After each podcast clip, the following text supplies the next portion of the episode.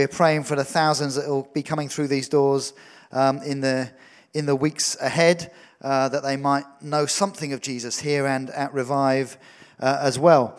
Brilliant. Let me just do some adjusting. There we go. Look at that. Perfect. That's good news. So I get the privilege of starting our uh, Home for Christmas um, uh, series through um, uh, this December. There we are. I've caught up. But uh, just before I, I, start, we've, we've uh, through the month as well, we've asked, we're asking people in town, ordinary people, but particularly those from different backgrounds, different countries and cultures, uh, what they think when they hear home for Christmas. So here's, here's an interview from earlier this week.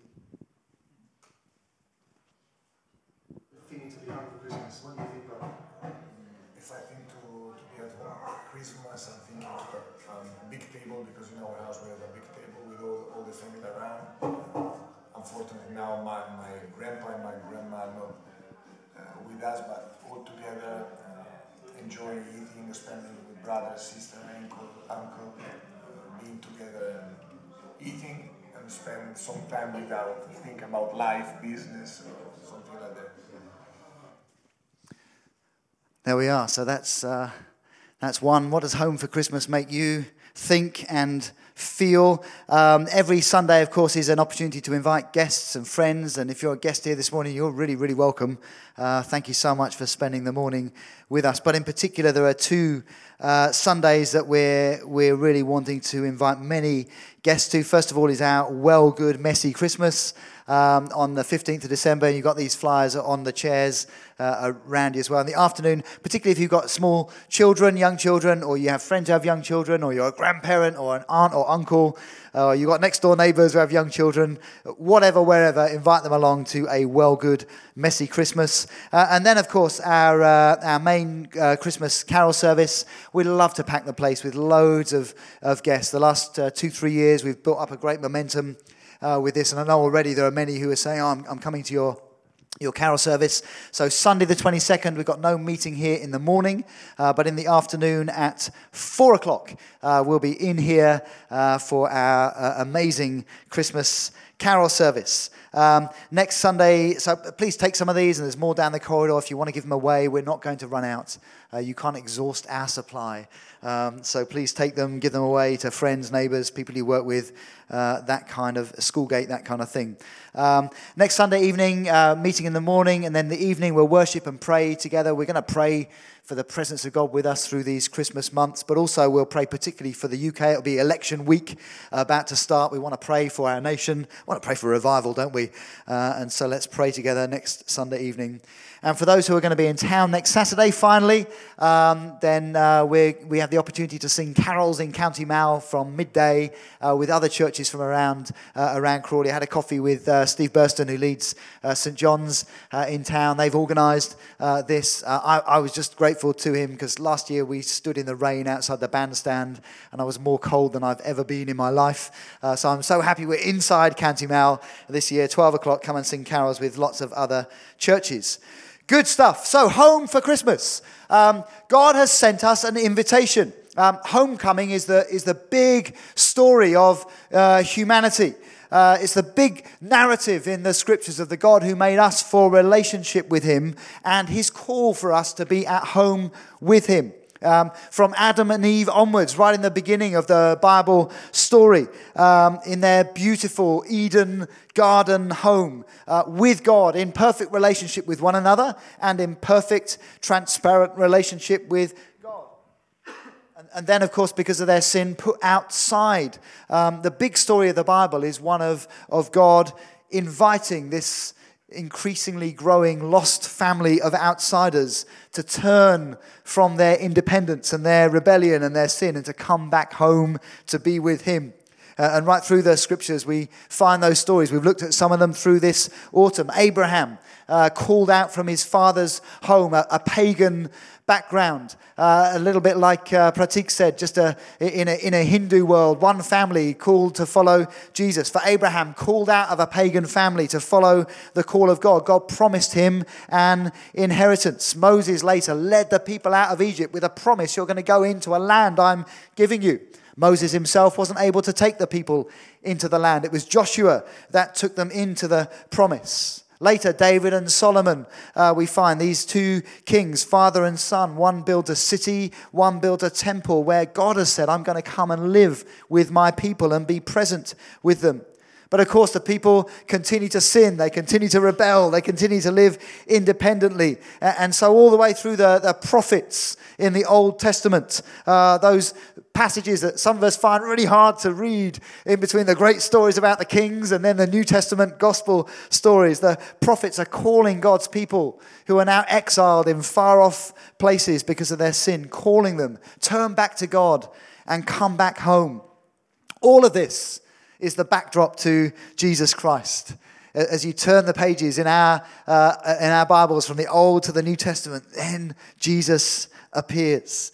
Isaiah prophesies 700 years before uh, about Jesus coming. For unto us a child is born, unto us a son is given. All of the story up to this point has pointed to Jesus Christ. All of the promises all of the longing to be at home with God, in relationship with Him, everything that's been hardwired into our hearts since Eden, all the Old Testament stories about the land and the cities and the temple, it all points to a person, Jesus Christ, and it all pivots on our relationship with Him. Hallelujah. Turn with me to John chapter 1, please, and we'll just read a few verses there from John's Gospel Matthew, Mark, Luke, and John.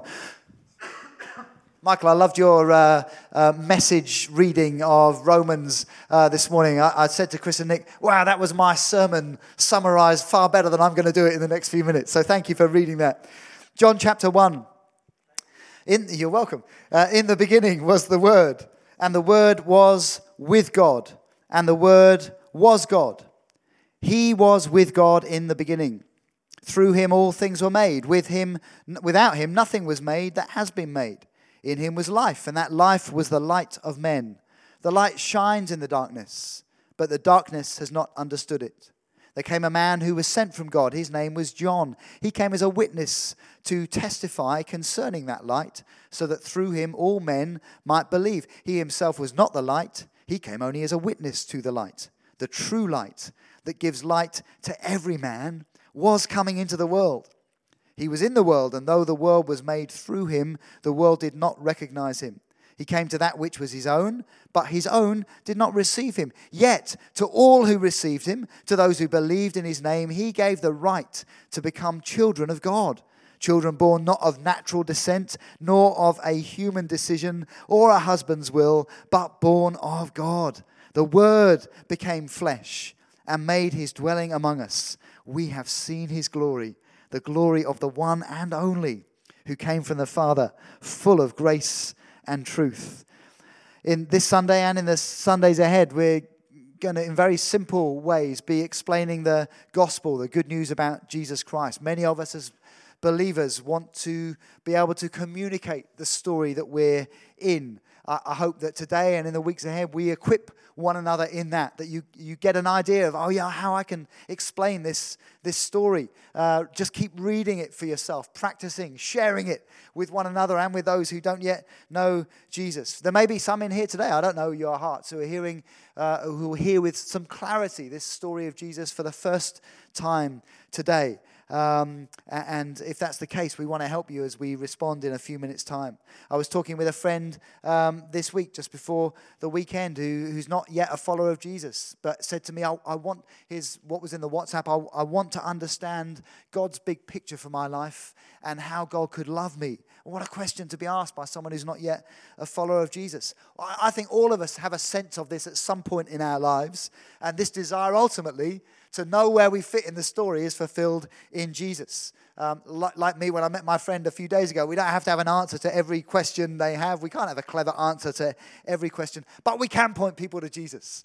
It's great to be able to talk about Jesus, not just talk about church, but talk about Jesus with people. The scriptures say when the Son of Man is lifted up, he will, he will draw, he'll invite all men and women to himself. I, I, let's talk about Jesus a bit more this Christmas church, shall we?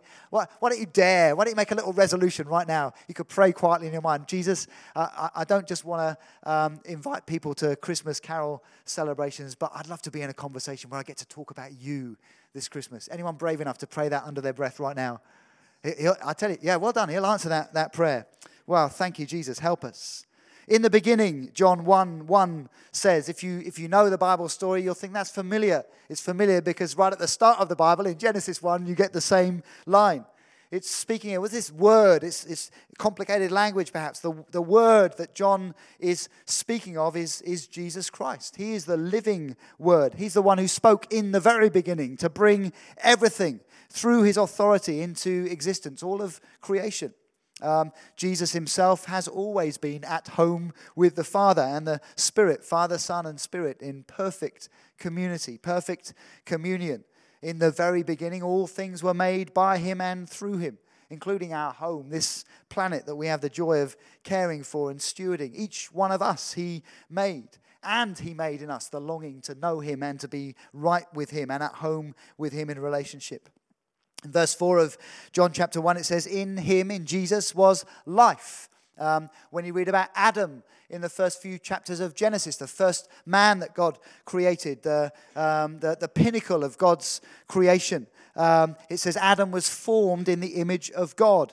Um, you read that uh, God breathed his spirit into Adam. It wasn't just natural breath, Adam wasn't just an accident of, of chemical responses and reactions that came out of the swamp. No, God formed him and God breathed his life and his spirit into him. It's true of us too. And what we see from this and through Jesus is that true life is found when men and women like you and me, who were made in the image of God but have been distorted by sin, get born again by the Spirit. And the Spirit of God is breathed into us, and we're brought into relationship and true alignment again with the God who made us to know Him.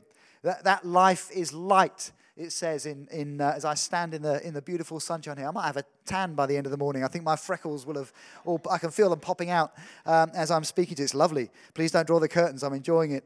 Um, we don't need to buy spotlights. We've just got beautiful sunlight. Um, that life, that life is light, John 1 4 tells us. God literally lights up your life when you come into relationship with Him. You and I are made to shine like stars in this wicked and depraved generation. That's what the scriptures say. It means we get to glow with this life giving presence, it means we get to carry Him into every situation and circumstance of our lives, whether we're going home uh, to a family in India carrying the presence of Jesus, whether you're giving away coats outside Revive, whether you're volunteering at the school Christmas fair, we get to carry the glowing light and life of Jesus into every circumstance around us. I, I think that's quite an exciting idea, isn't it? I, I didn't hear a Tony amen there, but I'm sure there's one coming, isn't there? Amen. There we go. That's good. You're with me, Tony. Well done. We're, ma- we're made for light and life, John's gospel says. We're made for the life and light of relationship. Um, if it's true in, in, uh, in, in human terms, it's fully true in terms of our relationship with God. Light and life are, are probably two of the, the big comforts of, of home. I, I, love our little sitting room here, but it's just a, it's a taste of, of a sitting room at home, perhaps. For years, I would come home from work when we were living and serving God up north and in, in the homes and the places we've lived in down here. And I'd come home from work, and as I'd come to our house, the, you could see every light on and I'd open the front door, and there'd be noise and heat and the smell of dinner cooking and music playing and kids doing homework round the table. I, I came home to a house of life and, and light. Then suddenly, about two years ago, um, two of our older ones left home, and, and I came home uh, day after day. And Kaz was in a job where she came home a bit later than me. And Jude was studying in Brighton and came home a bit later some days. And I walked up to the house and put my key in the door and said, hello. Uh, and the house was dark and empty, and the heating hadn't clicked on yet, and there was no sound, and it was lifeless. And the first few weeks, I walked around the house switching all the lights on and putting music on. Um, we, are like flowers. We, we grow from the, the, the life that's in the seed, and then when we get above the ground, we turn towards the light for more life to, to drink it in. I think that's why things like loneliness and, and, and bereavement and grief, are, are, they can be so destructive, can't they? It's why isolation causes so many mental health and depressive issues. Why, uh, what do they call it, SAD, the seasonal affectation disorder um, that, that means so many of us just respond because we don't get this beautiful sunlight in the northern hemisphere and, and come under all kinds of, uh, of struggles. It's why this time of year, when we have a week like we did earlier in the week, where it was just grey and rainy every day, and we just begin to dream of, oh, it'd be great to book a summer holiday somewhere warm and sunny. All our friends in Brazil right now that are on beautiful beaches in their Brazilian summer, and we're looking at them on Instagram, just thinking, God, why did He call us here? Um, and, and, and just in a, in, a, in a simple human level, we're, effect, we're made for life and light, aren't we? And family and joy and, uh, and community. And if it's true in human terms, how much more is it true of our relationship with the God who made us to know him in this way? Jesus is introduced in John's gospel as the light and the life. We get a taste of it in family and friendships and holidays and uh, and maybe even Instagram photos, but, but the authentic, the, the true light and life that we're designed to turn to and draw from is found only in Jesus Christ. He's the life you're looking for, He's the light you're looking for. All these other things are legitimate and can be healthy expressions. Um, there's loads of beauty in our human relationships and creation, but the true light, the true life, uh, the one thing we really need, it's only found in and through relationship with Jesus Christ. Uh, amen. Yeah, there we are. We're, we're on it now. And, and here's the good news because because, because of the dislocation of sin, we're far from the light of God. Uh, and, and, yet, John's gospel here tells us, verse 9, hey, how can I turn to this light? Where can I find this light? Well, hey, good news. Verse 9 says, Jesus, the true light, is coming into the world. Wow, that's wonderful. He's not left us in the darkness, but He's come to bring His light to our lives in planet Earth. In the previous verses, John the, John the Baptist the, the, the last and greatest of the, of the prophets, as Jesus calls him, uh, is introduced. John the Baptist's ministry is to point towards Jesus. He says there's one coming soon. The, the light in the darkness is coming. John's setting the stage. If this was the, the, uh, the, the big movie, uh, this would be the dramatic trailer uh, where the music's beginning to build and the curtains beginning to go wider. And John's saying, He's coming, He's coming, He's coming. The true light's going to come and bring life to everyone. And yet, verses 10 and 11 here in John 1, you, you would expect then everyone to say, Wow, Jesus is here from verse 9. But verse 10 and 11 says that there are many who don't receive him, there are many who don't recognize this light. This kind of uh, drama of salvation is played out in our home every single morning, has done for years, I, particularly in the winter, I get up in the mornings, have my time with the Lord, praying, doing a bit of study, and, and then I come upstairs with a cup of tea and a kiss. Uh, and I, I, wake up Kaz so she can pray, and I come into the room with a cup of tea, and I, I, I turn on the, on the lamp, and this, this, this drama of salvation is played out because as the lamp comes on and the cup of tea is put down, morning, darling, uh, and, and suddenly there's this writhing around and there's a covering of eyes and there's I don't want to see the light, turn the light off, I want the darkness. That is played out morning after, after morning. Um, hey, the light and the life that we need has come in the person of Jesus, and yet we, we cover ourselves up, we deceive ourselves. We carry on as though we don't want to know. We want to remain in our slumber and keep our heads turned away in our rebellion. She, she gets there in the end. It's okay.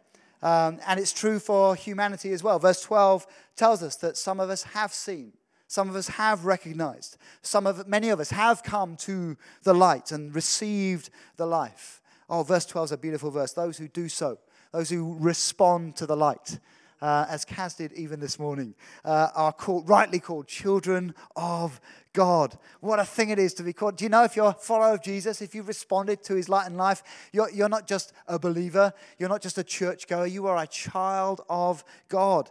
It speaks of us belonging, it speaks of us coming into a family. It, it, matters to be part of the family. I don't think you can do this Christian life on your own. I think it's really hard to follow Jesus, uh, who is the light, and not be around a family of believers who also encourage us in the light and the life. You're a child of God. You matter. You are made for purpose. There's a people you belong to now. You have a father in heaven. You have, a, a uh, you have brothers and sisters. You have a true home uh, that is secure. In fact, it's more secure and certain than anything you could put a deposit down on now and save for or invest in human terms.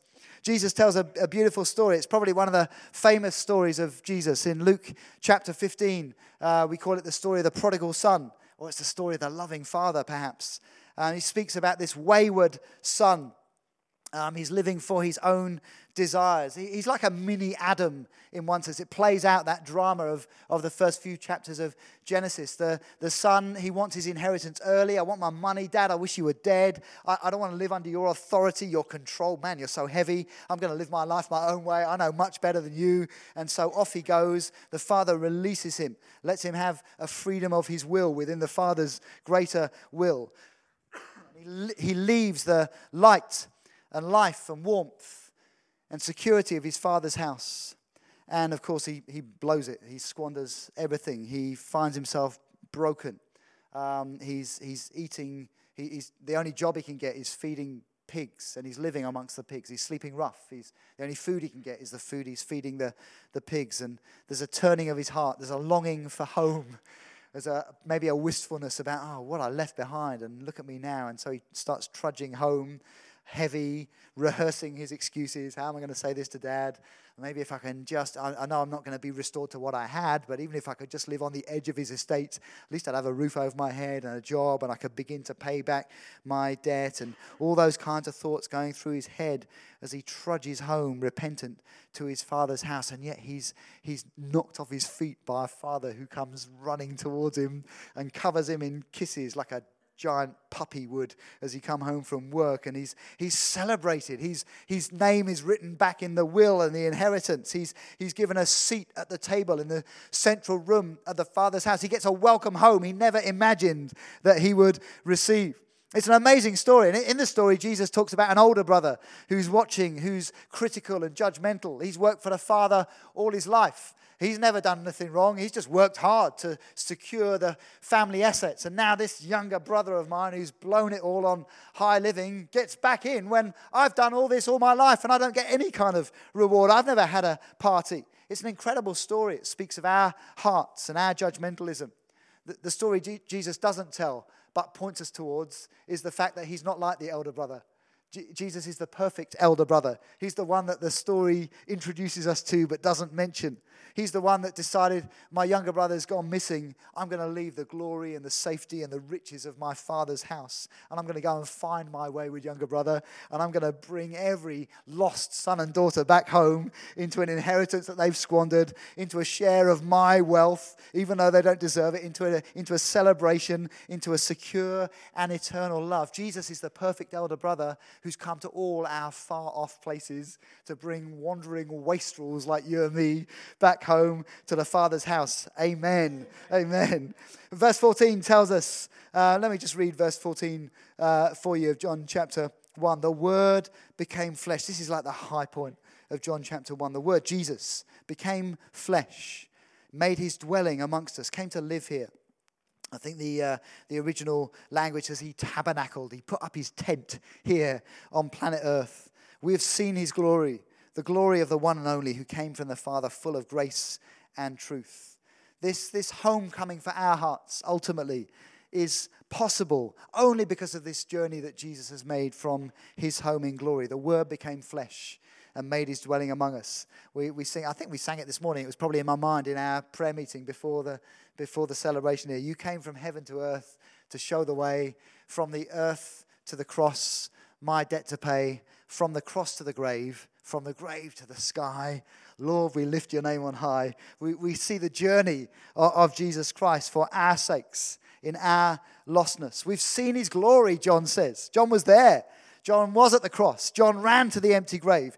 We've seen the glory of the one and only. He came from the Father, full of grace and truth. Now we get to see him too. Now we get our eyes opened by the Spirit to the glory of Jesus. Now we get to recognize God Himself has descended into our neighborhood. He's come into my turf. He's come into the darkness and the mess and the chaos of my life in order that I may ascend into the true light and life uh, and come into the family of God that He has for us. Welcome home. That's the message of Jesus this Christmas. We, we, we were absolutely lost. The Bible tells us that. That was our condition. But where we're lost, He's the light, He's the way. We, even if we tried, we can't find our way into God the Father. The Bible says He's the door, He's the gate. We can't get right with God, but the Bible says He exchanges His glory for our mess. He gave up His inheritance, He carries our sin uh, away. He's dealt with the sin that separates us from God the Father, the sin that put Adam out of the garden and keeps us out of our Father's house today. Uh, 2 Corinthians says, He who had no sin became sin for us, so that in him we might become the righteousness of God. This is the transaction that's taken place because Jesus came from heaven to earth. He, he invades our home in order to bring us back to our true home. So this morning we're speaking of light and life and belonging. They're, they're three deep human needs. We can't survive without them. Uh, we need them in all kinds of ways, and we've been expressing some of those this morning. Uh, and, let, us share that love of, of, uh, of, of, of, human kindness with those around us this Christmas, but they're ultimately met in relationship with Jesus Christ, the I am, the one who says, Come to me. Uh, that's where we find it. Jesus has come to us, He's clothed Himself in our humanity. He's lived our lives. He came far from his home. If, if you're here in the UK and you think, man, I'm a long way from my home right now, hey, Jesus understands uh, what you're feeling and thinking. He's experienced the separation from his father, the, the dissonance, the longing for his father's house, and the longing to bring us there even as I'm preaching this, I, I, are you feeling it too? That, that sense in your heart, oh, Jesus, I want more of you. I want to know the Father. I, I want this to grow in my heart. I, want to be able to share. Someone prayed this morning. It was, the, it was the tongue and the interpretation, just this desire to share this beautiful story uh, of this love that you've lavished on us. We feel that, don't we, as we look at this story today. I was thinking uh, of my friend who, who said, Where am I in God's big story? Maybe we can just line up the the movie clip now, guys. We'll come to it in about 60 seconds. I, was thinking uh, all, the, all the great stories that we read, all the great stories that we, we watch in the movies, in the end, they're, the, the good ones, they're all homecoming stories. They all try and tap into that longing that we, that we feel. Um, I was thinking of the, of the big ones, the, you know, the big box office ones, The Hobbit, The Lord of the Rings. I think even the Star Wars films, well, I'm confused now as to which one's where, and Jude will tell me because he's got a, uh, a kind of scientific knowledge of, of what goes where with Star Wars. Yeah, they're all good versus evil, but they're ultimately all about coming home. They're about coming into a place of rest and freedom and some form of family and community. Uh, they, they are all, in, in a sense, eschatological. They're about an unfolding and opening up, to use a theological word, of the, of the end times, the end things, where everything is made right, where there's an ultimate safe place of contentment, where wars have ceased, or where, as Disney has taught us, everyone lives happily ever after. That is the long. Uh, little princes and princesses love Disney because it taps into a longing in all of our hearts that one day everything is going to be put right. Beloved, it is in Jesus Christ. Wow. I'm just going to show you a clip for two minutes from a movie called, uh, are we all right with that, guys? Yeah? For, called Green Book. Uh, it's a beautiful movie. If you haven't seen it, I'm spoiling it because I'm showing you the end scene. Um, but watch it. You can stream it for free somewhere, I'm sure. Uh, uh, if you don't know what's going on, there's been an American Italian, uh, Italian American family. Um, uh, and uh, they, are racist, they're closed. Uh, back in the 1950s, uh, and uh, an African American who's alone, he doesn't fit in his own community.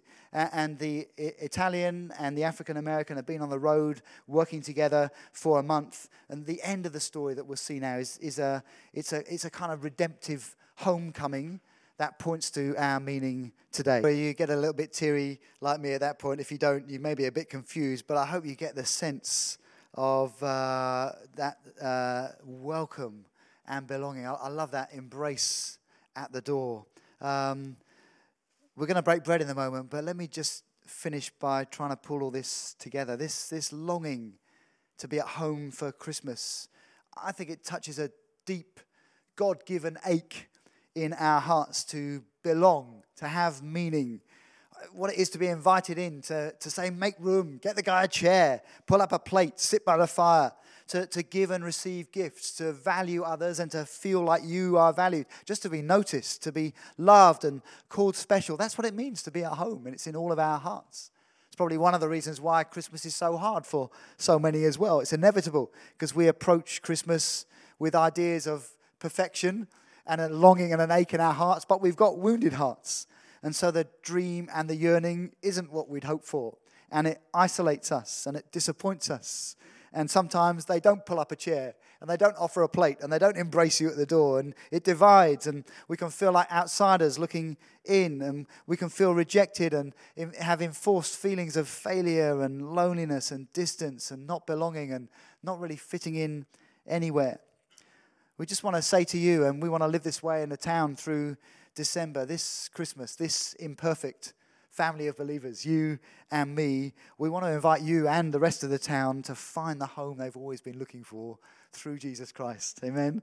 He, he's the good news, He's the way, the life, the light. He's the door. He's the one who puts the lonely into families and gives them a seat at the table. He's the one that binds up the brokenhearted. He's the one that invites the stranger uh, and the far off to come near. He's the one that, that welcomes the sick and the weak and the have nots and the never will haves and the disgraced and the fallen. And he invites them just to come as they are and to have a seat at his table welcome home this Christmas. Come close. Uh, if you don't know Jesus, you can come to the table as we break bread in a moment. You can believe in Jesus. You can begin to belong and to walk with Him and to walk in a community and in a family that are learning to walk with Him. And if you're a disciple of Jesus already, then hey, through this December, let's come close again in worship and let's go carry this life away, as we've been saying to the world around us. Let's open up our hearts, our tables, our lives, our stories. If you haven't got yourself into a small group and a discipling community, get stuck into one. Even through December, don't wait for January. Belong, grow, serve others. Open up your life, grow in life and light. We get to build a house together we get to build a home together where many people will meet Jesus. Amen. Why don't you stand with me? Um, Ian, can you come back with the band and just help us? We're going to break bread together. We're going to break bread each Sunday through December, just as a deliberate response. The scriptures say we can break bread with glad and sincere hearts. One day, friends, that scene on the table that was played out there, we're all going to get if we're in Christ to eat and feast and celebrate with Him. Chris mentioned that earlier on with that kind of prophetic uh, story about the Advent calendar he was telling. Today we get to anticipate something of that in this little taste of a, of a meal as we break the bread, which represents the body, and drink the wine, which represents the blood of Jesus. We put our faith and trust in Him. If you're not yet a follower of Jesus, you're welcome just to watch as believers come forward and do this. There's a prayer on the screen and a scripture that will just start, it's on there already, just start scrolling around. Just invite you, believer or not yet believer, pray the prayer, pray it with someone else, read the scripture for yourself. If you want to follow Jesus for the first time, if you want to pray this prayer and say, Jesus, I, I do want to begin following you, hey, then pray this prayer. Come and take bread and wine with us and, and uh, take a step towards following Jesus. We'd love to pray with you this morning. So, can you just play something beautiful that helps us worship? And uh, we'll get some words up in a few minutes, but maybe just let the prayer uh, roll around for a while. Okay, family, let's come to the table. Wherever you're from, whatever your background, near or far, young or old, rich or poor, you're so welcome at this table. Come pull up a chair.